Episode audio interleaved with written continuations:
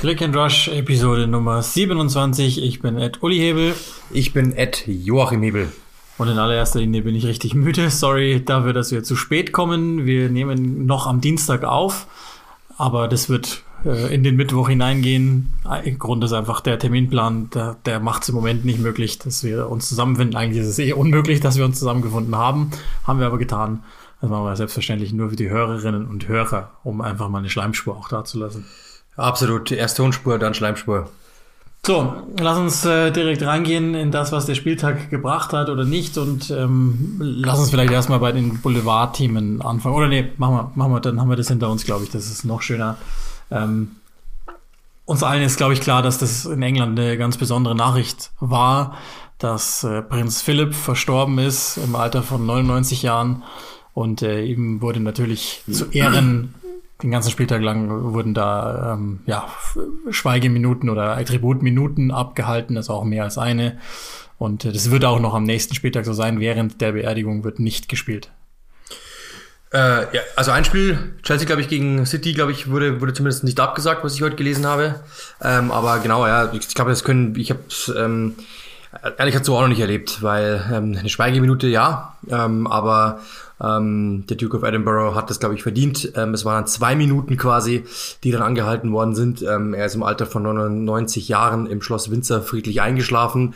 Ähm, der, das, das ist die Verwunderung, er ist eigentlich der Gatte der Queen, trotzdem wird er als, als Prinz bezeichnet. Äh, ich glaube, das können wir uns eben gar nicht vorstellen. Ähm, da wir diese äh, monarchische ähm, Demokratie nicht haben, glaube ich, können wir uns das nicht vorstellen, was das bedeutet. Aber es ist eben was Besonderes und ähm, ja, wir können da bloß, ich habe das äh, auch während den Spielen gesagt oder davor, Kondolenzbekundungen an alle ähm, hinterbliebenen Freunde, äh, die königliche Familie und dergleichen.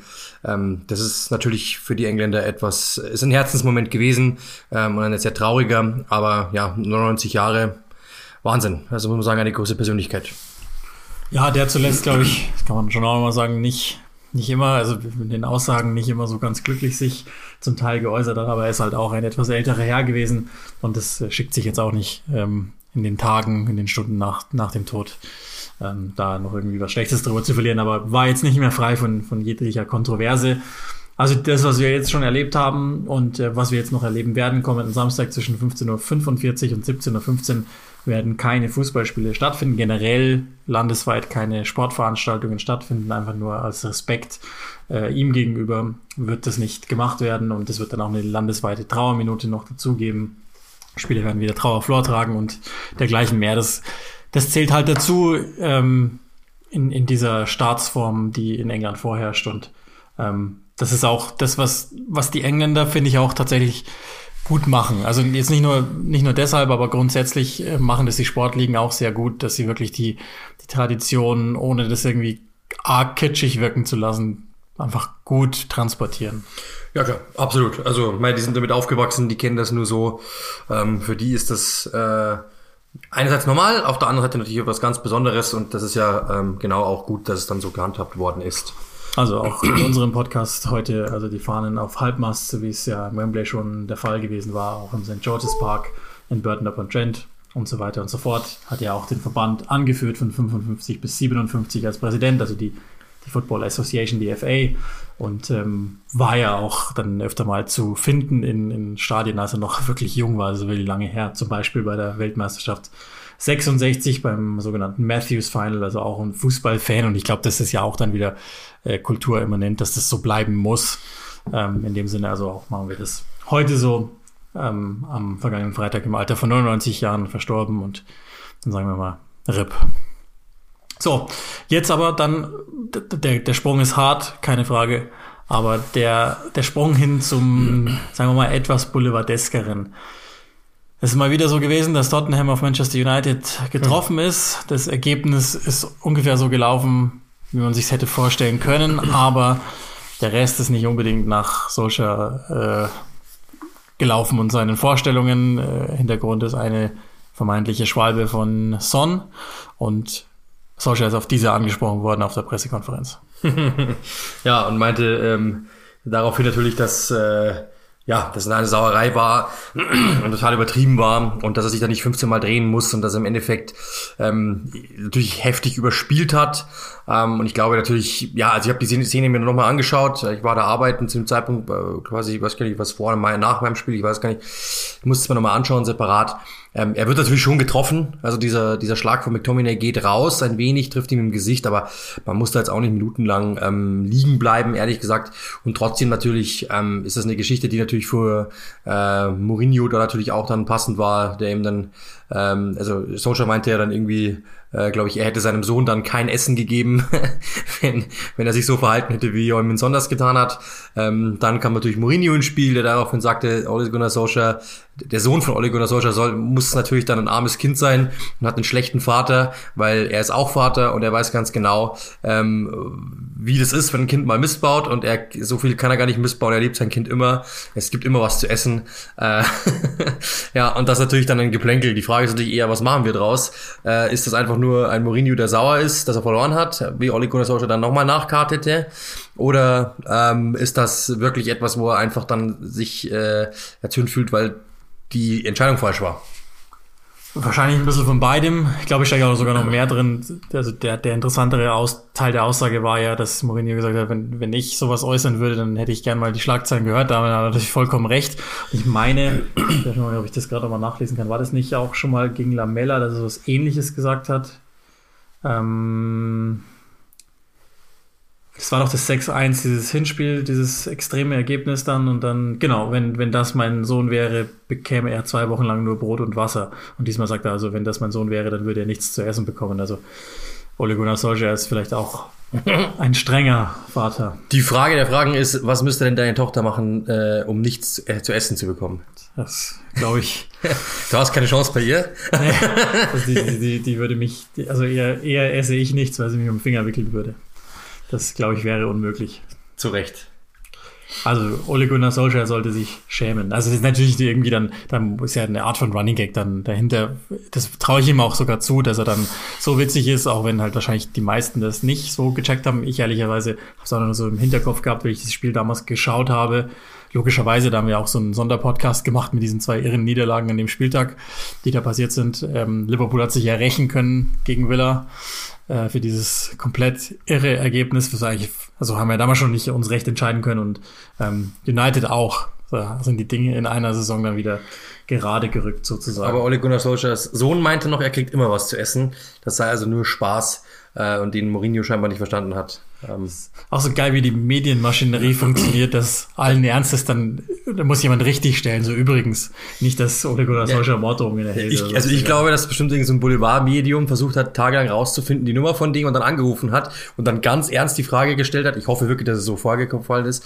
Ähm, äh, dürfen wir nachfragen, äh, es gibt, oder, oder ihn vielleicht sogar aufgelauert hat und ihm das Mikrofon in die Hand gehalten hat und gesagt hat, was sagen Sie dazu? Ihr Vater sagt, Sie kriegen nichts zu essen. Können Sie das bestätigen? Und er musste dann erstmal die Paparazzi ab abwiegeln und dann musste er irgendwann auf die Frage antworten. So, so hoffe ich, dass es wirklich geschehen ist. Ein bestimmter sogenannter Sportsender wird ziemlich sicher auch jetzt eine Slideshow starten und sagen, so haben die Töchter und Söhne von Top-Trainern nichts zu essen bekommen oder hier oder. So abgemagert sind.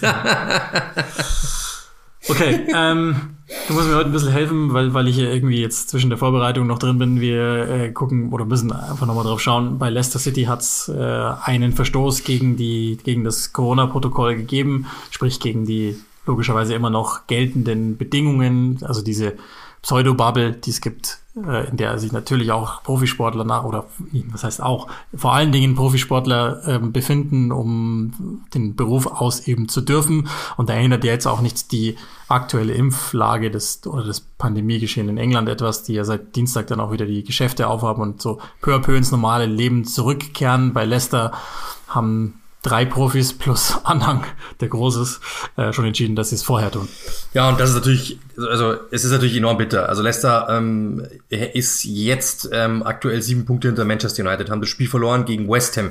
Direktes Duell um Platz, Platz drei Schrägstrich vier. West Ham ist auf einem Punkt jetzt dran, weil sie gewonnen haben. Und vor der Partie entscheiden Josep Perez, James Madison, äh, und Hamza Chowdhury, dass sie zusammen eine Party feiern mit 18 anderen Gästen. Ähm, und das ist halt genau der Punkt. Das, das gab ja auch, diese Diskussion gibt es ja hierzulande auch. Der Fußball ist sowieso schon exponiert, hatten wir 10.000 Mal das Thema. Du kannst sowieso nicht ausschließen, dass eine Person aus der Bubble, der geht nach Hause, trifft seine Frau, seine Freundin, keine Ahnung wen, seine Mutter, egal wen, ja, und die hat natürlich Kontakt zu anderen Personen. Da kannst du die Bubble, die ist ja nicht, die ist ja nicht wirklich hart. Und trotzdem ist es natürlich so, dass ähm, wenn du dann eine Party feierst mit 18 Leuten, da braucht es bloß eine haben. Sie wurden danach getestet, okay, es kam nichts dabei raus, aber es ist natürlich ein Zeichen an alle anderen. Und das ist eben genau der Punkt, den Brandon Rogers auch angesprochen hat. Es hat was mit Respekt zu tun ähm, gegenüber der den den Leuten, die wirklich auch in Berufen arbeiten, die ähm, systemrelevant sind, die sich dieser Gefahr aussetzen, vielleicht irgendwo angesteckt zu werden und das beruflich tun tun. Es hat aber auch was mit der ganzen Gesellschaft zu tun, weil jeder eigentlich versucht, sich an die Regeln zu halten und dann bist du eh schon exponiert in einer besonderen Stellung und du glaubst dann, du kriegst es, äh, du kannst es anders machen und es ist für dich egal und die Regeln gelten für dich nicht. Und ich finde, das ist dann schon eine Entscheidung ähm, von Brandon Rogers, die sicherlich eine Tragweite hat, die rauszunehmen.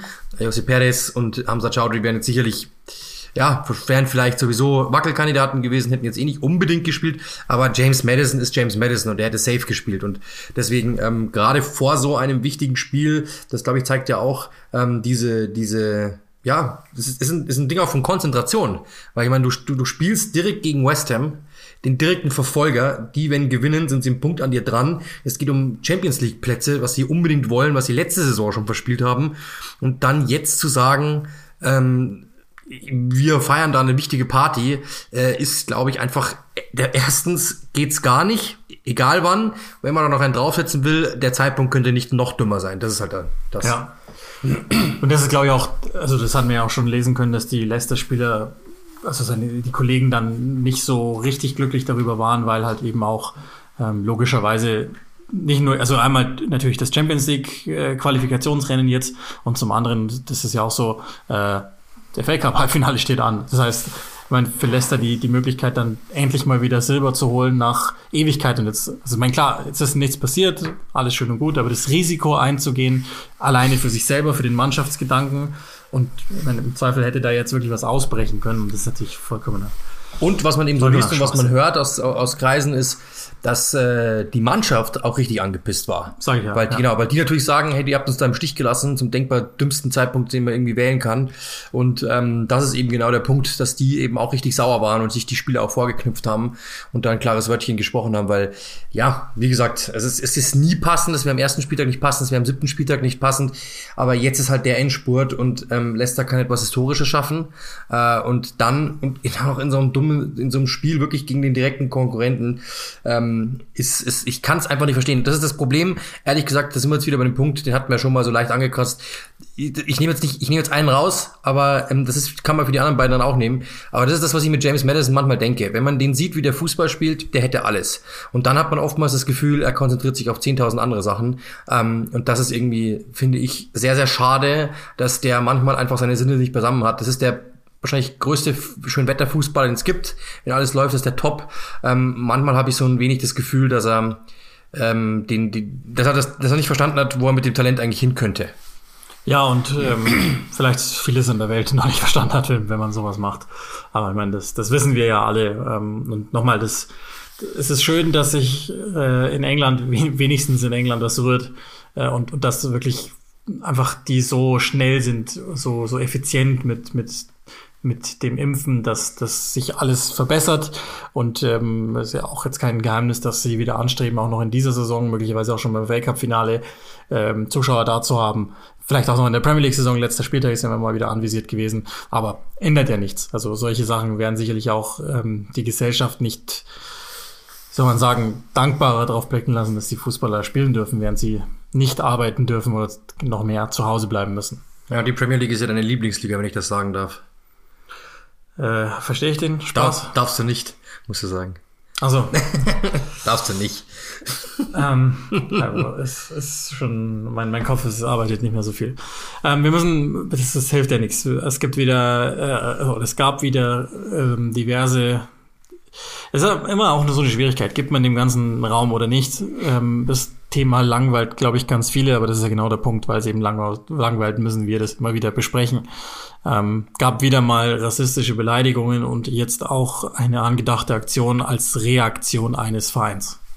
Genau, also ähm, es gibt mehrere Beispiele. Ich glaube, die sind mittlerweile zahllos, also es ist irre. Und ein Beispiel war Callum Robinson, schießt äh, zwei Tore gegen Chelsea und wird dann beleidigt. Über 70 ähm, ne also negative Nachrichten, nett formuliert gab's davon einen Haufen rassistisch. Ähm, bei Swansea ist es auch vorgekommen, die haben sich jetzt zum Beispiel einen Boykott überlegt, ähm, ich weiß nicht wie lange, ich glaube einen Monat oder so, äh, werden die den Blackout starten und werden einfach alle von den Social Media äh, Kanälen, alles von den Social, äh, Social Media Kanälen nehmen. Die Spieler sollen dort auch folgen, wenn es irgendwie geht. Ähm, und ähm, da ist die Frage natürlich an dich, findest du, dass das eine gute Idee ist? Also, keine Ahnung. Ich, einerseits zeigt man dann diesen Leuten, die sowas machen, dass sie diese Macht haben. Andererseits setzt es halt Zeichen für diejenigen, die immer noch indifferent der ganzen Sache gegenüber sind. Ähm, ich ich weiß auch nicht, ähm, was am Ende ähm, wirklich den, den Nutzen bringt oder nicht bringt, weiß ich nicht. Ich finde, und das sage ich gerne nochmal, ich finde aber gut, dass sich insbesondere im englischen Fußball oder machen wir es auch weiter mit dieser Glasgow Rangers Geschichte da gegen, gegen ähm, das heißt Villarreal, glaube ich, ne? Ähm, in, in der Europa League, dass sich der, der Inselfußball, sagen wir es mal so, dass der einfach nach wie vor ähm, sich nicht zurückzieht, sondern das immer wieder deutlich macht und ähm, auch soziale Netzwerke von Spielern genutzt werden. Das ist ja augenscheinlich das, was am meisten hilft und insbesondere jetzt ganz aktuell, weil es ja klar gar nicht anders so richtig geht, dass auch die Premier League nicht diese ganzen Zeichen verbietet und auch noch nicht mal Ratschläge gibt. Das finde ich gut und ähm, wenn die das jetzt so machen wollen, dann es ist besser als nichts zu machen, wahrscheinlich. Ob es jetzt sinnvoll ist oder ob es das richtig ist, weiß ich nicht. Ja, Ralf Hasenhüttl meinte zum Beispiel, äh, fand ich sehr interessant, dass ähm, äh, das war eine klare Meinung. Er sagt, dass Social Media sowieso Quatsch ist grundsätzlich. Er hat da nichts zu tun. Er wird auch nie dort was zu tun haben. Und er ähm, findet, dass seine Spieler dort sowieso nichts verloren haben, weil er sowieso grundsätzlich nicht, nicht verstehen kann, ähm, warum man etwas posten muss. Man ist als Fußballer sowieso in, in, in, in im Fokus. Ähm, man hat damit sowieso schon auch Nachteile, wenn man nicht mehr rausgehen kann und erwischt wird irgendwo auf der Straße, gibt sofort Fotos und bla bla. Man ist sowieso schon so in den Medien und dann selber noch ähm, zusätzlich etwas zu machen äh, und das, hat, das kann er überhaupt nicht verstehen und dann auch noch, das geht dann der Punkt, der noch drauf geht, ähm, dann auch noch zu sagen, ähm, ich gebe etwas von meinem Privatleben preis, hat er auch noch nie verstanden, warum das so der Fall ist. Äh, und dementsprechend ähm, würde er sowieso seinen Spielern, er sagt es auch immer wieder, wenn die ihn fragen, er würde gar nicht dort teilnehmen. Natürlich ein kleiner, ein kleiner Exkurs, aber so kann man es eben auch sehen, dass die Spieler eben dort, ja klar, natürlich, das ist ja bei uns dasselbe. Ja, wenn ich ein Fußballspiel kommentiere und ich bin bei Twitter, kriege ich eine Zuschrift. Wenn ich das nicht wäre, die Kollegen, es gibt Kollegen von mir oder von dir ja auch, die sind dort nicht, ähm, die kriegen gar nicht mit im Zweifel, wenn, wenn irgendjemand sie anschreibt oder wenn irgendjemand gerade, das ist halt nun mal so. Auf der einen Seite kann man jetzt sagen, bei uns ist, sage ich, da reden Uli und ich privat ja auch schon öfter drüber, auf der einen Seite kann man jetzt sagen, ist eigentlich ganz gut, weil dann kriegt man es nicht mit. Auf der anderen Seite kriegst du halt, das ist vielleicht manchmal auch gut, eine Strömung mit, ja, habe ich da habe ich einen Fehler gemacht, das kriegst du ja manchmal gar nicht mit. Ähm, Mache ich vielleicht Dinge zu oft dasselbe oder bin ich vielleicht zu sowieso. Also und, und dann kommt natürlich bei uns dazu, journalistisch eine gewisse Transparenz zu zeigen, ist natürlich ganz, ganz wichtig. Und wir wollen ja auch erreichbar sein für euch, für alle. Ähm, jetzt, jetzt will ich es nicht mit einem Fußballer vergleichen, aber haben natürlich dieses, dieses Problem nochmal da haben wir auch schon mal drüber gesprochen mit den Schiedsrichtern.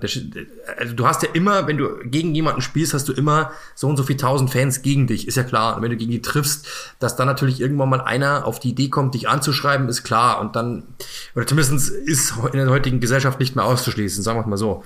Und dann, dass es dann auch nicht äh, heißt, ähm, Nummer neun, du warst heute nicht so toll, das ist fast auch irgendwie klar ich glaube, es ist eher ein gesellschaftliches Problem, als dass wir da jetzt irgendwie über Fußball reden, weil das ist ja bei Politikern dasselbe. Also ich meine, äh, wenn bei uns Politiker irgendetwas machen, wie die angeschrieben werden teilweise, und wie gesagt, geht ja bei uns schon los.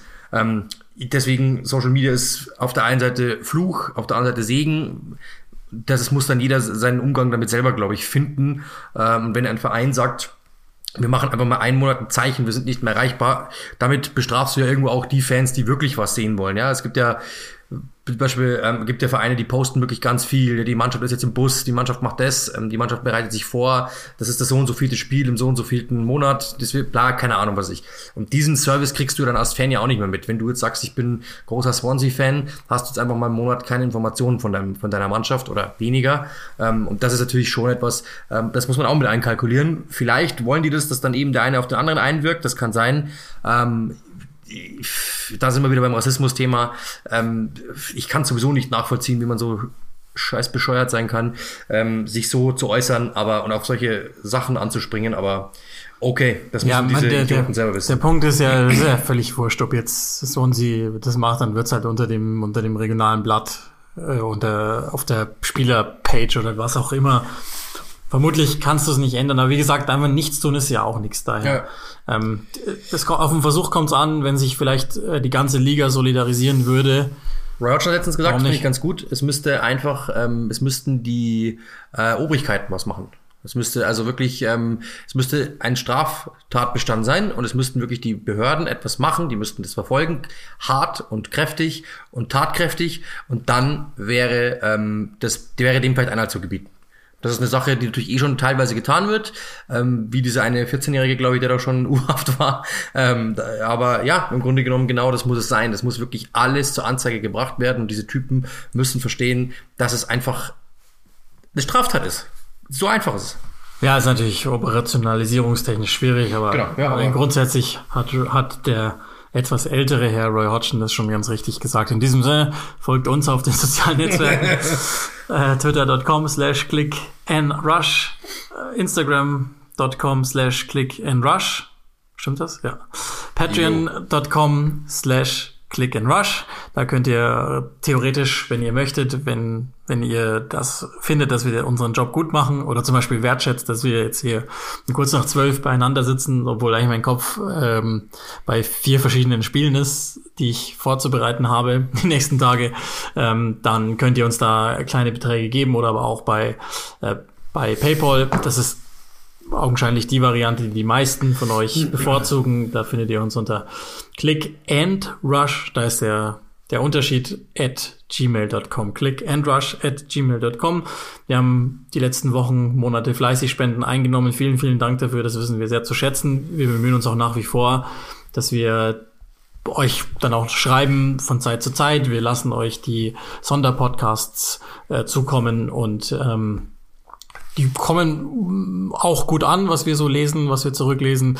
Ähm, und logischerweise schulden wir euch noch eine Sache von letzter Woche. Da werden wir uns auch demnächst drum kümmern. Also der, der Einsendeschluss ist gegeben zu dem Gewinnspiel, das wir gemacht haben, das Buch 111 Gründe, die Premier League zu lieben.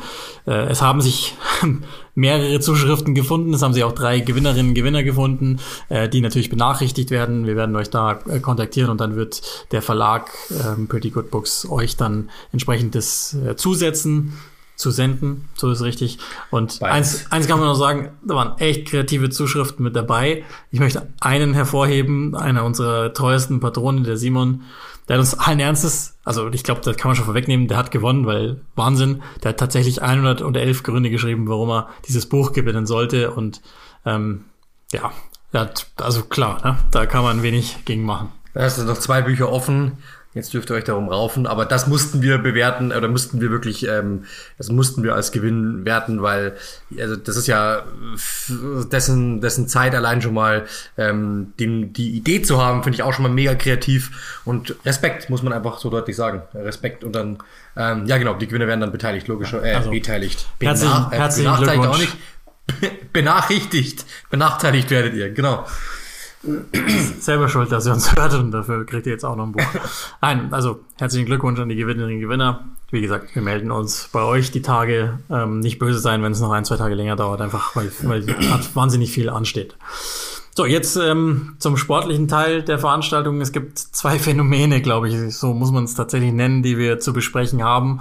Aber ich würde einfach mal sagen, wir fangen mal in der Tabelle im wahrsten Sinne des Wortes sehr weit unten an. Es gab ja in dieser ähm, Länderspielpause das sehr bekannte Gespräch, die Sitzung der West Brom-Spieler, die gesagt haben, okay, wir haben noch neun Spiele. Wenn wir richtig rechnen, dann sollten sieben Siege reichen, um die Klasse zu halten. Zwei von sieben haben sie. Tatsächlich ein Sieg gegen Chelsea. Und jetzt am Wochenende hat es wieder geklappt und in einer Art und Weise, die anti-West Brom aus dieser Saison eigentlich ist. Ja, absolut. Ähm, also das ist wirklich sehr beeindruckend. Also das muss man wirklich, muss man ihnen sagen, ähm, muss man wirklich sagen. Aber man muss auch da sagen, ähm, Sie sind besser geworden in allen Belangen, also hat sich abgezeichnet. Am Anfang hat dieses, äh, diese Umstellung auf Sam Allardyce ähm, quasi gar nichts gebracht, zumindest ähm, so von den, von den Werten her. Es gab, die haben andere Dinge getan, aber es hat wenig wenig Effekt gehabt eigentlich grundsätzlich. Sie haben anders Fußball gespielt, aber es hat keinen Effekt gehabt. Aber zuletzt war es dann eben schon so. Ja, sie haben in den letzten äh, sieben Spielen nur noch 0,7 Gegentore kassiert. Davor waren es 2,8 im Schnitt. Also sie sind defensiv besser geworden. Ähm, und dann kann man das immer wieder so sehen. Ja, sie haben äh, sieben Niederlagen in den ersten zehn Spielen gehabt, nur zwei in den letzten sieben. Äh, sie hatten 28 Gegentore in den ersten zehn Spielen, nur fünf in den letzten sieben. Und das ist jetzt finde ich sehr spannend. In den ersten zehn Spielen waren es 0,5 Punkte im Schnitt. Das ist ja eigentlich also ist ja, ist ja, ist ja nichts, ja. Und jetzt mittlerweile sind es 1,3 und da ist dieses Spiel noch nicht mal drin. Äh, dementsprechend, es hat sich was getan, er hat das wirklich, er hat was angepackt ähm, und hat auch das gesagt, was, was wirklich stimmt. Also sie haben wirklich eine Menge ähm, Dinge verbessert und das Einzige, das gefehlt zuletzt war, dass sie sich zu selten dafür belohnt haben. Jetzt kommt natürlich das Spiel gegen Chelsea dort kam das Spiel gegen Chelsea und sie haben natürlich, haben wir darüber gesprochen letzte Woche auch, ähm, das Ganze natürlich mit einer roten Karte irgendwo garniert bekommen. Trotzdem, du gewinnst 5-2, alle sind erstmal beeindruckt. Und dass du es dann gegen Southampton genauso wieder machst. Du bist von vornherein von Beginn an drauf. Du äh, gewinnst jeden zweiten Ball gegen eine Mannschaft, die normalerweise zweite Bälle gewinnt. Ähm, und, und, und drückst die hinten rein und entscheidest dann auch die Spiele sehr, sehr sachlich ähm, für dich. Ähm, das muss man wirklich sagen, ist, ist wirklich sehr, sehr beeindruckend. Und dementsprechend, ähm, ja, ist Wahnsinn. Die hatten vor dem Spieltag acht Punkte Rückstand auf Newcastle. Es hat nur ein Team geschafft, das jemals noch aufzuholen in den letzten acht Spielen. Das war West Ham 2-7. Ähm, die haben damals aber sechs von acht Spielen gewonnen. und jetzt können wir natürlich dann zu dem Punkt kommen, dass ja wirklich das Spannende ist, wenn man sich das äh, Restprogramm mal anschaut. Das ist natürlich schon hat's in sich. Leicester, Aston Villa, die Wolves, Arsenal, Liverpool, West Ham und Leeds. Also einfach ist es nicht. Nee, das ist nicht, aber womöglich, also jetzt vielleicht Leicester ausgenommen, sind es halt Gegner, für die es jetzt nicht mehr um allzu viel geht. Und das, das glaube ich, ist in, in diesen Zeiten das Vorteilhafte für West Brom. Und ich meine, das ist, das ist, glaube ich, das, was am, am überzeugendsten ist. Also all diese Punkte schön und gut und dass Allardyce irgendwann greift, wurde auch Zeit auf, auf eine Art und Weise, so wie er es ja jetzt auch schon öfter getan hat. Also das ist schon jemand, den man brauchen kann für solche Aufgaben. Aber was man sieht, ist, dass eine gewisse, wie soll man sagen, ein gewisses Zutrauen in sich selbst da ist jetzt mehr vor allen Dingen und dass sie halt irgendwie mit ihrem Stil gebrochen haben und Allardyce selber, die merkt man das ja auch an, der ist halt viel lockerer geworden, der ähm, ist sich irgendwie ja seiner Sache sicherer. Vielleicht halt auch, weil das der Geist ist. Das kann ja durchaus sein, dass eben die Mannschaft sich einmal ganz klar gemacht hat in diese Länderspielpause, okay, eigentlich ist es vorbei, und wenn wir jetzt was ganz Besonderes leisten, dann sind wir noch mit dabei nächste Saison. Ansonsten ist es halt wirklich gegessen. Und da sind halt auch einige Spieler in dem Kader, die müssen sich jetzt keine Sorgen machen, weil die andere äh, Sachen kriegen werden. Und da gibt's aber dann auch welche, und da glaube ich, kann man auch ein ziemliches Gefälle Offensive, Defensive aufmachen, die es halt schwerer haben werden, wieder weiter äh, in, irgendwo in Lohn und Brot in der Premier League zu kommen. Und das ist ja ziemlich sicher das Ziel von jedem. Daher, ähm, vermutlich ist es trotzdem zu spät, einfach, ja, das irgendwie kann ich es mir schwer vorstellen, weil es auch Gegner sind, die, die ihnen zum Teil nicht liegen. Aber wie gesagt, also wenn man sich's anschaut, ja, das klingt erstmal nicht ohne, aber das könnte situativ das sein, was sie gerade brauchen. Ja, vor allem, ich meine, sie müssen erstmal äh, Fulham erwischen, das muss man auch sagen. Trotzdem, äh, das sieht jetzt nicht mehr so nicht mehr so äh, unerreichbar aus. Sie sind zwei Punkte dahinter. Fulham hat ein Spiel mehr. Das heißt, an, an denen vorbeizukommen, ist vielleicht sogar noch machbar. Ja, die Fulham-Fans sollten jetzt mal kurz weghören. Ähm, und Newcastle, ja, die haben zuletzt wieder ähm, ordentliche Ergebnisse eingefahren, das muss man auch sagen. Haben wieder gepunktet, kurioserweise. Die sind einfach wirklich genau dann da, wenn man, wenn eigentlich alle denken, die sind weg. Ähm, dann kommen die wieder. Und trotzdem ist es halt so, dass ich Newcastle nicht hundertprozentig vertraue, ehrlich gesagt. Nach wie vor nicht. Und dementsprechend kann das schon sein, dass ähm, diese Mannschaft eben vielleicht nochmal einbricht, vielleicht nochmal was passiert. Und wenn West Brom so weiterspielt, pff, viel Spaß. Also das ist wirklich sehr beeindruckend. Und die Art und Weise, die er auch anspricht, ja, wie er es anspricht, ja, wir müssen ähm, eben effizienter werden, dann auch die Standards anspr äh, anspricht immer wieder und ihm zu sagen, auch Dinge anspricht wie, also diese dieser Punkt, den man beim Fußballmanager mal anklicken muss, ähm, auch an die Ehre der Spieler appellieren. Das macht er halt auch. Er sagt immer wieder, hey Leute, ihr müsst euch eins über eins klar sein. Ihr spielt hier nicht nur für mich, spielt für den Verein, aber ihr spielt auch für euch, ihr spielt für eure Familien, ihr spielt für eure Karriere und dann kommt der Punkt, ihr spielt auch für die Angestellten in diesem Club. Es werden dann Einschnitte äh, vorgenommen werden, das muss euch klar sein. Und geliebte Angestellte, die ihr kennt, die täglich euch das Essen reichen, die täglich euch die Schuhe bringen, die keine Ahnung was machen, verlieren ihren Job. Und das ist natürlich, glaube ich, schon etwas, wenn du das klar und deutlich ansprichst. Bielsa hat es ja auch mal gemacht, der dann eben Spieler dann ähm, äh, mit, mit Sozialstunden quasi äh, dann äh, irgendwann ausgestattet hat, um ihnen einfach zu zeigen, wie lange muss ein durchschnittlicher Fan arbeiten, um sich ein Ticket zu leisten. Ich glaube, dass das für manche Spieler schon so ein Bruch ist. Ja, stimmt, das kann eigentlich wirklich sein. Ja, da ist jemand, der ist eigentlich super cool, unser Kidman oder keine Ahnung was, und der ist, und solche, solche Dinge macht er momentan halt auch, spricht die Sachen an, spricht es deutlich an. Ähm, äh, du hast ja auch letztens ähm, mit, ich glaube, äh, mit ähm, Jan Kirchhoff drüber gesprochen, ja. wie Sam das ist.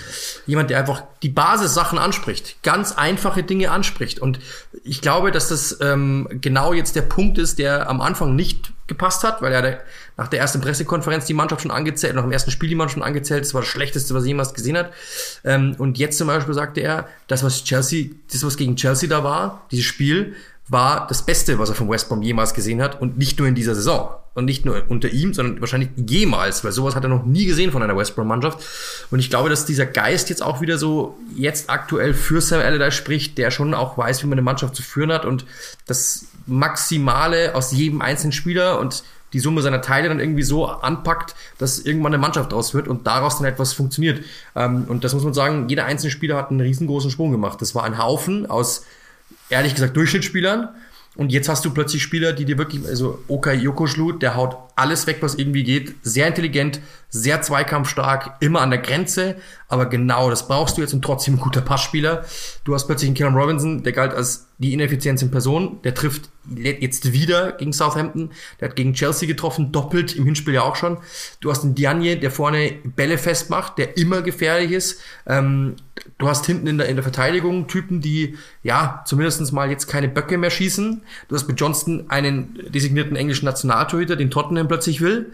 Ähm, also es ist schon eine Menge in dieser Mannschaft drinnen, äh, bei dem man sagen kann, Respekt, irgendwie hat er aus allen wieder einen Schritt mehr rausgeholt und ich glaube, ähm, dann kann halt was draus werden, weil das ist, das ist keine Durchschnittsmannschaft mehr, sondern irgendwie ist aus diesen Spezialisten etwas geworden. Ja, so ähnlich wie ja auch bei Billich in der zweiten Liga. Und das mag ich schon nochmal auch sagen, das haben wir ja auch bei der, bei der Entlassung oder dann ähm, in Amtsnahme von, von Allardyce besprochen.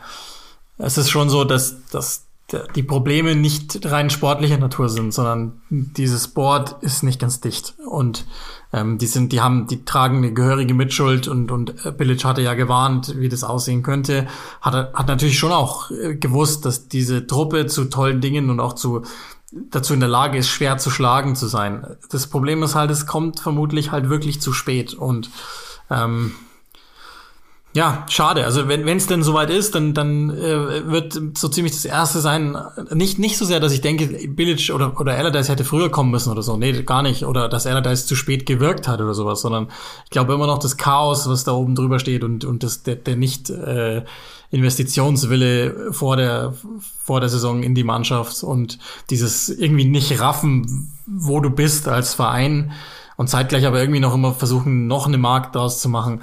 Das ist das, was ich ähm, nicht so gerne habe bei West Brom und, und was, glaube ich, unterm Strich dafür verantwortlich ist. Wenn es dann doch klappt, dann wäre es natürlich eine der historisch krass, das hast du schon gesagt, es gab es einmal eine der historisch krassesten Aufholjagden, die es gab von einem Team, das wirklich, glaube ich, von, also das hatten wir am Anfang nicht auf dem Zettel, dass die den Klassenerhalt schaffen können. Die hatte ich zwischenzeitlich nicht auf dem Zettel, ich habe sie immer noch nicht auf dem Zettel. Daher wäre das dann ziemlich brutal und dann müssen wir uns ähm, ein paar Hüte aufsetzen, die wir dann vor Allardyce ziehen würden, wenn es denn so käme. Der ist noch nie abgestiegen, das ist halt der Punkt, ja. Also das glaube ich wird er, da haben wir mal drüber gesprochen, äh, damals, er hat mit äh, Blackburn mal in einer ähnlichen Situation übernommen, er hat West Ham mal in einer ähnlichen Situation übernommen, die hat er beide gerettet. Sunderland. Sunderland, genau, Sunderland auch noch, genau. Die hat er in ähnlichen Situationen äh, und ist nie abgestiegen, weil er zuvor auch öfter mal rausgekegelt worden ist. Ähm, und äh, da haben wir auch drüber gescherzt am Anfang, das könnte ihn ja hier wieder treffen. Ähm, aber aktuell gibt es keinen Grund dazu. Also es ist wirklich ähm, etwas Besonderes und das ist eben das, was ich so sehe. Dieser Momentum-Shift ist schon zu erkennen. Also den, den hatte lange Fulham, bei denen man das Gefühl hatte, die haben was verändert, die haben was angepasst, plötzlich sind die griffig, plötzlich ähm, ist das wahrscheinlichste Ergebnis in einem Fulham-Spiel 0 zu 0. Und dann ist die große Frage, treffen sie oder treffen sie nicht, aber die kassieren nichts und das geht auch ein, geht wieder verloren momentan. Ähm, und jetzt ist es so bei, bei West Brom, die das aber sehr beeindruckend machen. Also Ralf Hasenhüttl war äh, komplett bedient in der Halbzeitpause, weil er ähm, klar gesehen hat, dass einfach nichts geht gegen diese Mannschaft. Und die haben das mit dem Pressing versucht, das hat die überhaupt nicht interessiert, haben dagegen gehalten, haben ihre Chancen rausgespielt ähm, und haben einfach denen wirklich die Grenzen aufgezeigt. Und ähm, deswegen ähm, sehr, sehr beeindruckend dieses Spiel von West Brom, das muss man ihnen wirklich lassen an dieser Stelle. Ähm, und auch Sam Johnston, über den kann man sagen, was man will, ja, aber momentan herausragend, Elfmeter gehalten am Schluss noch, ähm, Nationaltorhüter geworden bei allen eigentlich. Ähm, dazu natürlich äh, Dara O'Shea, der mit David Beckham Schuhen spielt. Uli wird es sehr positiv vermerkt haben, irgendwo in seinen, in seinen äh, Aufschrieben. Ähm, da, wahrscheinlich ist das der Grund. Seit Dara ja, O'Shea mit genau. den Beckham Schuhen spielt, läuft's besser, glaube ich. Diese Spieler spielten auch mit Schuhen ihre Idole oder irgendwas. Vor allem also gerade er mit David Beckham Schuhen äh, ist ähnlicher Spielertyp. Ja, das passt, passt ziemlich gut zu ihm, muss, muss, man, muss man schon sagen. So, das ist das eine Phänomen und das andere ist, also wollen wir es jetzt nicht zu hoch hängen, wir haben jetzt mal wieder ein Spiel äh, national verloren, Manchester City gegen Leeds. Da ist ja natürlich logischerweise die Geschichte auch äh, Bielsa gegen Guardiola, der Lehrer und der Schüler und die ganzen Dinge, die ihr so kennt. Der erste Sieg Bielsas über Guardiola, das, das sei auch nochmal dazu gesagt, ähm, ein gutes Spiel, aber vor allen Dingen ist jetzt nicht so sehr entscheidend, was Leeds da tut, sondern was, also oder ob sich bei City etwas Alarmierendes verändert hat, weil das kommt ja ähm, in eine Zeit, in der sie ja auch in der Champions League gegen Borussia Dortmund, ich glaube, das kann man schon sagen, auf eine Weise enttäuscht haben. Das Ergebnis hat am Ende gestimmt, klar, keine Frage, aber die Art und Weise ist enttäuschend. Und irgendwie werden jetzt, wenn ihr vielleicht noch eine zweite Liebe habt in eurem Leben und die heißt Bayern München, dann werdet ihr euch vielleicht erinnern, wie das damals war in der Bundesliga, auch Mitte April, als in der Meisterschaft irgendwie alles klar war. Champions League Viertel, Halbfinale und dann war es oft ganz genauso, dass du dir gedacht hast, wer sind die da und welche, wo haben die die Trikots her? Ja, äh, grundsätzlich ja. Also von draußen drauf geblickt, ähm, holzschnittartig würde ich sagen ja. Ähm, wenn man das Spiel aber gesehen hat, dann hätte es eigentlich schon ähm, vielleicht fünf Minuten vor dem Spiel klar sein müssen, weil es einfach mit der zweiten Mannschaft gespielt worden ist. Ähm, und das ist, glaube ich, äh, mehr oder minder, ja. Und das ist, das ist dann, glaube ich, das, das Ding gewesen, ähm, warum das so gekommen ist. Es hat einfach eine gewisse Qualität dann auch gefehlt. Raheem Sterling hat mal wieder eine Chance bekommen, der war gut und man muss auch sagen, sie hätten das Spiel eigentlich ja, eigentlich hätten sie schon längst führen müssen. Sie hatten Gelegenheiten. Das Problem war, es waren halt ich glaube, wie viel waren es? 29 Torversuche, die sie hatten. Es war, hat, hätte gereicht. Es waren halt selten die ganz großen dabei. Und selbst wenn sie die hatten, dann haben sie die einfach nicht genutzt. Aber es waren wirklich, glaube ich, zwei oder sowas, die wirklich rein müssten. Der Rest war halt wirklich ähm, einfach so Dreiviertelchancen. Das muss man auch sagen. Leeds hat es gut verteidigt. Und dann haben die halt wirklich Glück. Ja, die haben, glaube ich, in der zweiten Hälfte nur ein Tor. Kommt, ist ja sogar eine Unterzahl. Und Stuart Dallas hat einfach einen Tag, an dem trifft er zwei Bälle einfach krank. Äh, und das muss man dann schon sagen. Ich meine, Zinchenko mal wieder im Mittelfeld gespielt, hat er diese Saison noch gar nicht. Ähm, Nathan Aki kommt zurück nach einer Verletzung, ist sofort in der Stammformation drinnen. Ähm, du hast vorne dann mit Sterling wieder jemanden, der zuletzt nicht wirklich gut drauf war, lässt ihn spielen. Also das muss man schon sagen. Es war halt eher eine zweite Garde. Die De Bruynes waren eben nicht dabei, Gündogan war nicht dabei. Warum? Ganz klar, weil die natürlich spielen müssen dann eben gegen Dortmund, weil das eben wichtiger ist, weil sie in der Meisterschaft sowieso schon so gut wie durch sind. Ähm, und Leeds war an dem Tag einfach, das waren zwei Schläge in, in normalen Form gewinnt Manchester City dieses Spiel mit 1 zu 0 oder mit 2 zu 0. Ähm, Leeds hat einfach Glück gehabt, dass sie zwei also Stuart Dallas trifft den einen perfekt und den anderen läuft er halt perfekt einfach durch. Äh, in einer Situation, als City einfach wirklich drängte. Ähm, dementsprechend muss man schon sagen, ähm, das glaube ich ist zu erklären. Warum es so ist, wenn die De Bruyne und so auf, der, auf dem Feld gewesen wäre, wäre das Spiel konjunktiv klar anders ausgelaufen. Aber du hast, äh, du hast natürlich schon recht. Äh, es passt natürlich jetzt irgendwo. Man kann natürlich sich an irgendwann an irgendetwas festhalten, was in der Zukunft, in der Vergangenheit sich mal gereimt hat. Ähm, dementsprechend, ja, muss man sich das wahrscheinlich auch anhören.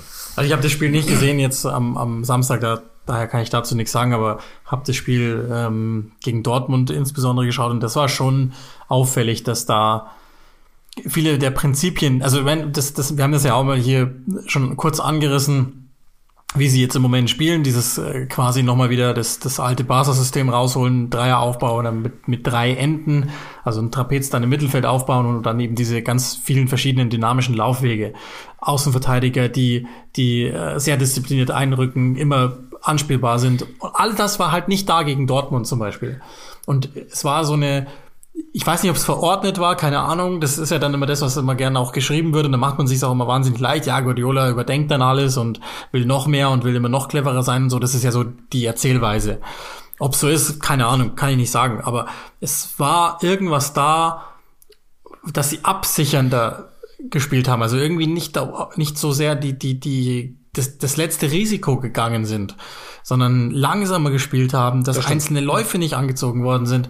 Gegen Borussia Dortmund, das nur ehrlicherweise, die kannst, also in den, in den, in der Form, in der ich City kannte in den Wochen davor, hätten die die auseinandergerupft. Und nichts dergleichen ist passiert. Es waren sequenzenweise Sachen da, ja, gab immer mal so zehn Minuten oder dann auch am Ende hat man, das war ja dann ein relativ typisches Tor dann, das 2-1, ähm, klar. Es waren auch einzelne Spieler dabei, die ähm, ihre Sache okay gemacht haben, aber es ist nicht mit der Grundüberzeugung gespielt worden, die City über, ja, eigentlich seit Dezember jetzt ausgestrahlt hat. Ja, das stimmt absolut. Aber ich meine, die Zahlen sprechen ja wirklich, also mein 71 Prozent Ballbesitz, du hast 29 Torschüsse, dann kommt eben der Fakt, der wirklich dann lustig ist, ähm, Leeds bekommt zwei Bälle aufs Tor.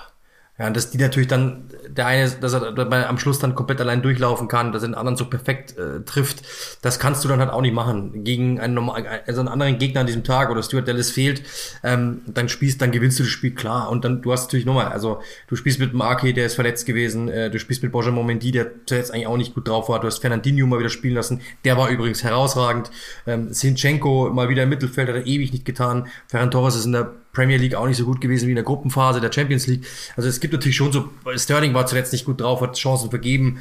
Klar, jetzt kann man natürlich sagen, ähm, das ist jetzt ein bisschen einfach und du hast mit insgesamt natürlich mit der Beobachtung, ja, wenn man die draufpackt, hast natürlich schon recht. Es hat schon eine Menge gefehlt, aber ich glaube, man kann es halt auch erklären, warum das so ist. Und der Gegner, Marcello Bielsa, ist natürlich auch ein Genie, der weiß natürlich auch, wie er mit denen umzugehen hat ähm, und weiß natürlich auch, dass die im richtigen Moment zu erwischen waren. Und ich glaube, das war dann so ein, so ein, so ein, so ein Zwischending aus allem. Ähm, dieses Spiel hat aber natürlich schon mehr erinnert an die Phase von Manchester City am Anfang der Saison. Nur ich hätte mehr Sorgen gehabt, wenn jetzt diese Rodris, die Fodens, die De Bruynes, Gündoans und so, wenn die dabei gewesen wären, wäre meine, und Diaz zum Beispiel auch, dann wäre meine Sorge größer gewesen. Äh, so kann man halt immer noch sagen, okay, das passiert halt mal, ähm, du bist eh schon so gut wie Meister, jetzt konzentrieren und ich, ich bin auf, also auf die Partie gegen Dortmund, die ja zu diesem Zeitpunkt heute Abend ist, ähm, weil wir nehmen auf um 0.23 Uhr ist es gerade. Ähm, da bin ich ehrlich gesagt, da bin ich wirklich gespannt auf das Bild dann, ja, weil das glaube ich ist jetzt hier noch rauszurechnen und ich glaube, das ist auch dieses Spiel hätten sie in 99,9 Prozent der Fälle hätten sie es gewonnen. Das ist einfach auf beiden Seiten viel schief gegangen. Vorne nicht die Qualität ähm, im Abschluss gehabt, hinten einfach Pech gehabt in zwei Situationen. Dennoch ist es natürlich schon, klar, wie du es eben sagst, es fällt auf. Und das ist natürlich auch, dass diese Spannung da nicht da ist. Cancelo, der überragend gespielt hat zuvor, der diese einmal das Stellungsspiel nicht hat, dann sich den Ball abnehmen lässt und den Zweikampf nicht richtig führt und das überhaupt erst dann zur Schusschance äh, für der das sorgt beim 1-0, ist irgendwo natürlich schon, ähm, ist, ist, ist ein Punkt, den muss man ansprechen. Und ähm, ich glaube, dass Guardiola natürlich derjenige ist, der sowieso da sauer, sauer sein wird ähm, auf diese, über, diese, über dieses Spiel aber ich würde jetzt von diesem einen Spiel ähm, als Sample Size jetzt nicht unbedingt davon ausgehen, dass das jetzt irgendwie eine Katastrophe war. Vor allem mit diesem mit dieser Mannschaft. Also das heißt jetzt nicht, dass das war ja keine schreckliche Mannschaft, ja, aber ähm, da, die, die Stars fehlten, sagen wir mal so, und dementsprechend kann man es vielleicht erklären und äh, ist es vielleicht auch jetzt nicht so schlimm. Ich glaube, die, die, der Schrei wäre lauter gewesen, wenn De Bruyne und alle dabei gewesen wären. Also ich, ich habe schon, also jetzt nicht Sorge, das wäre ein großes Wort, aber bisschen, bisschen schon die, die Sache ist die, ähm, das muss man natürlich schon auch so klar sagen. Wäre dieses Leadspiel jetzt, keine Ahnung, im Februar gewesen und die hätten 1-2 verloren, dann, ja, mein Gott. Dann, und dann wäre das Dortmund-Spiel wahrscheinlich, und das ist, ist ja auch völlig in Ordnung. Das ist ja jetzt auch, Dortmund ist jetzt nicht irgendwie, soll jetzt nicht so klingen, als wären die, was weiß ich, äh, Viertligist oder sowas und du musst die mit 9 zu 0 besiegen und wenn du, das so ist jetzt auch nicht. Und, und die haben ziemlich sicher ziemlich viel richtig gemacht trotzdem, es wird halt irgendwie, also es ist halt vermutlich auch, weil man halt gewisse Dinge schon weiß und irgendwie natürlich auch den Blick nochmal eben dahin schifft, dass man gelernt hat, dass auch bei Manchester City unter Guardiola ähm, nicht, also die, die, die Monate, in denen es richtig gut lief, sind genau die, in denen es jetzt richtig gut lief. Und ab dann hat sich wieder was so eingeschlichen. Und ähm, keine Ahnung. Also ich, ich kann ich kann nicht sagen, äh, also ich bisschen, bisschen äh, sorgenvoller werde ich das Spiel schon gegen Dortmund anschauen. Wenn es dann nicht klappt, ist mir auch scheißegal, aber äh, dann, dann ist es halt so. Aber trotzdem, das ist, glaube ich, schon nochmal ganz interessant, um das Phänomen Manchester City zu verstehen, die, glaube ich, halt schon unterm Strich eine gute Chance haben, tatsächlich dabei zu sein unter den Top 4 und dann auch unter den Top 2 im Finale. Weil ich meine, Chelsea, das haben wir jetzt schon gelernt. Logisch, wir nehmen jetzt heute auf, die sind weiter, die sind im Halbfinale, werden auf Real oder Liverpool treffen und ähm, mhm. Paris Saint-Germain wäre dann der Gegner für Manchester City, äh, weil die sind ja auch weiter, oder eben für Dortmund. Und ähm, ich sag mal so, also, also es gibt ja Experten, die sagen, das ist keine europäische Spitzenmannschaft, die werden schon wissen, warum sie es sagen. PSG. Es, äh, PSG, mhm. äh, also City im Finale ist halt schon echt sehr, sehr vorstellbar in der Saison. Ja, absolut. Also wenn nicht jetzt, wann dann? Das ist ja die große Frage. Also ähm, Bayern ist jetzt raus. Äh, PSG ist, äh, ja, ist eine klasse Mannschaft, aber ich glaube, die könnten sie knacken. Ähm, weil sie ähnlich äh, strukturiert sind, äh, weil sie vielleicht sogar noch ein bisschen strukturierter Fußball spielen und nicht so auf diese Einzelspieler äh, abzielen müssen. Ich bin, ich bin gespannt, aber ähm, ja, ich würde dieses Spiel so nicht so hochhängen, weil einfach wirklich halt einfach bei, also Lead 2 ja wirklich komplett hinten gefangen, waren einer weniger, die mussten dann natürlich auch, es gab keine Entlastung mehr und trotzdem, die haben es einfach gut verteidigt, ja, und mit ein bisschen mehr Glück und ein bisschen mehr, ähm, es hat wirklich, hat wirklich nicht viel gefehlt, ja, Bernardo Silva ähm, hatte eine Großchance, die, die macht er normalerweise, äh, oder die, die, die, da hat er aber auch nur eine Sekunde Zeit. Die standen einfach so eng da hinten, es war schwierig. Ich bin gespannt. Ähm, du hast recht, natürlich klar, ähm, die Räume haben gefehlt, die haben die Räume auch nicht so konsequent angespielt, wie zuletzt nicht so konsequent angelaufen. Ähm, und trotzdem muss man sagen, ähm, war es dann auch schwierig, weil äh, Leeds es einfach gut gemacht hat. Und die, gerade in dieser Mann-Mann-Verteidigung, wenn das halt wirklich funktioniert, dann sind die Räume auch nicht so da, wie du das willst. Und dementsprechend, ja, muss man sagen, ähm, hat Leeds das ganz gut gemacht und hat einfach im Endeffekt, ja, die waren ja, die wussten ja selber, dass das äh, große Überraschung war. Und deswegen, ja, äh, verdient oder unverdient kann man da diskutieren. Äh, City hätte eigentlich die Zahlen aufgelegt, um es zu tun, aber ja, im Grunde genommen ähm, würde ich jetzt aus einem Spiel und nichts machen. Nächste Woche sehen wir wieder ein 5-1 wahrscheinlich oder so. Könnte ich mir gut ja, vorstellen. Ja, möglich ist es. Lass uns einmal ganz kurz noch bei City bleiben. Ähm, war gar nicht vorhergesehen, aber ich glaube, das, das, ist tatsächlich mal ein, ein kurzes Gespräch wert. Äh, Kevin De Bruyne, der auch schon kurz gefallen ist, hat äh, seinen Vertrag vorzeitig verlängert. Ursprünglich lief er bis 23, jetzt läuft er bis 25. Inzwischen äh, bekommt er dann ein monatliches Gehalt von umgerechnet 1,4 Millionen Euro, also okay. Ähm, und vor allen Dingen, das Interessante ist ja, das hat ja, das ist ja schon so angekündigt worden, deswegen hat es mich jetzt dann doch gewundert, dass es nochmal so lange gedauert hat. Er hat äh, den Vertrag ohne seinen Berater verhandelt. Und natürlich ist es halt nicht irgendein Vertrag, sondern er ist 29, geht in seine entscheidende Karrierephase. Wenn wir hochrechnen, jetzt dann in vier Jahren ist er, ist er dann 33, 34. Das heißt, es ist der letzte ganz, ganz große Vertrag für einen kompetitiven Kevin De Bruyne und entscheidet sich für City und hat natürlich auch nochmal Guardiola als Faktor genannt. Also es ist ein Riesendeal. Ja, genau. Also das ist halt der Punkt. Es war ja eigentlich hieß es im, ich weiß gar nicht mehr, was Ende der Ende Oktober so hieß schon, dass eigentlich alles klar ist. Ich habe das Ewigkeiten in meinem Z, äh, ich habe in meiner Datei Ewigkeiten stehen gehabt, Vertragsverhandlungen so gut wie abgeschlossen, äh, ohne Berater, weil es selber machen will. Der Berater ist ja irgendwie erwischt worden bei, weiß gar nicht, was es waren, irgendwie zielrichtigen Deals. Ich glaube, äh, irgendwas mit, äh, mit, mit, mit ähm, Geldwäsche, glaube ich, ist erwischt worden und so. Deswegen wollte er es alleine machen und dann dachte ich eigentlich schon, so, okay, das wäre jetzt eigentlich alles klar. Irgendwann war dann Guardiola sehr verzweifelt im Februar, irgendwann mal, dann, dann die auf der Pressekonferenz gesagt hat, er weiß auch nicht, woran es hängt und er kann sich auch nicht vorstellen, woran es hängen kann, weil sie haben eigentlich alles getan, aber okay. Und jetzt ist halt der Punkt, ja, dass äh, er bleibt und ähm, ja, ist, ist glaube ich, ein wichtiges Zeichen. Das ist eben das, was ähm, Guardiola auch gesagt hat. Er selbst freut sich da jetzt nicht für sich, sondern er freut sich einfach für Manchester City, weil es ein Zeichen ist, dass hier gute Arbeit geleistet würde, wird, sonst wird so ein Spieler nicht bleiben. Und ich glaube, das ist der Punkt.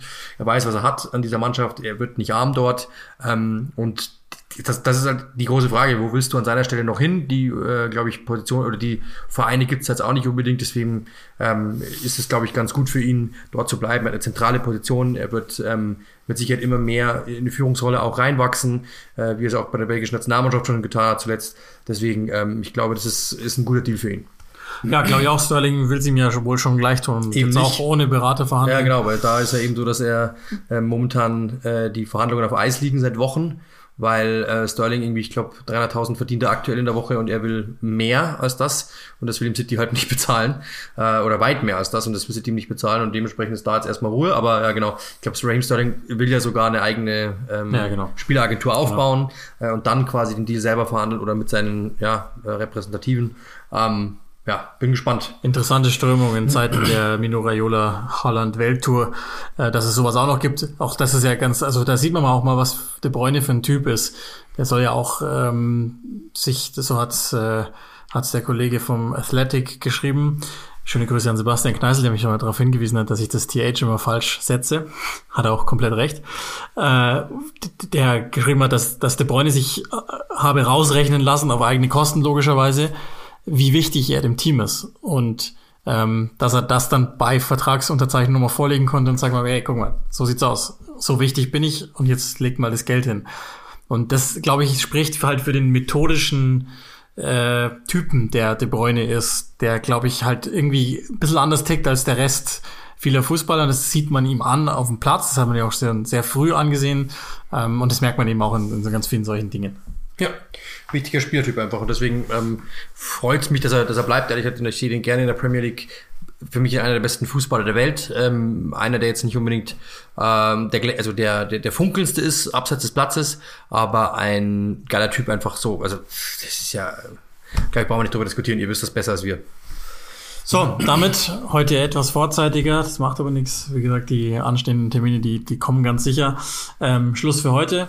Das war sie, die Episode Nummer 27. 1,4 Millionen im Monat wäre auch für uns ein Patreon-Betrag, den wir gerade so akzeptieren. ja, äh, würde ich nehmen. Aber es geht auch ohne. es geht auch ohne. Genau, dann sagen wir äh, vielen Dank, wünschen euch viel Spaß damit und dann hören wir uns in der Woche wieder. Und nicht vergessen, Gewinnspiel äh, wird natürlich benachrichtigt ähm, und dann sagen wir bis bald.